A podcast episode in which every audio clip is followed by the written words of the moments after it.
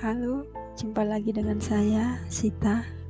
Hari ini kita akan mendengarkan dan belajar bagaimana cara bermain anak usia dini.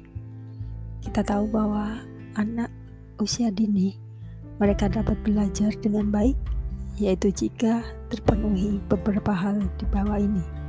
Yang pertama yaitu kebutuhan fisik mereka terpenuhi. Artinya, pada saat anak belajar, mereka tidak dalam kondisi yang haus ataupun lapar, bahkan tidak dalam kondisi yang sakit.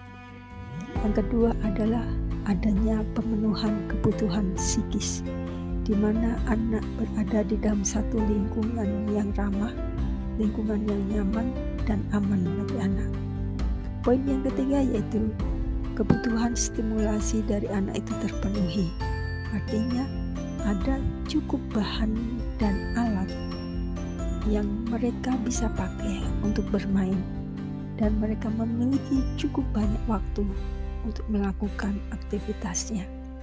Yang keempat, anak diberikan kebebasan untuk bergerak, diberikan kebebasan untuk bereksplorasi maupun berinteraksi, bertanya, dan melakukan sesuatu, di mana semuanya itu masih tetap di dalam koridor yang namanya pendidikan.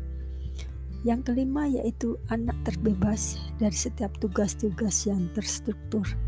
Artinya tugas yang terstruktur, anak bukan sekedar hanya mewarnai gambar, menebalkan titik-titik, membuat sesuatu secara berulang-ulang.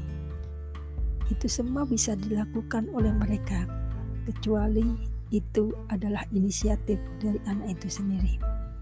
Demikianlah beberapa poin bagaimana seorang anak usia dini mereka dapat belajar dengan baik. Terima kasih.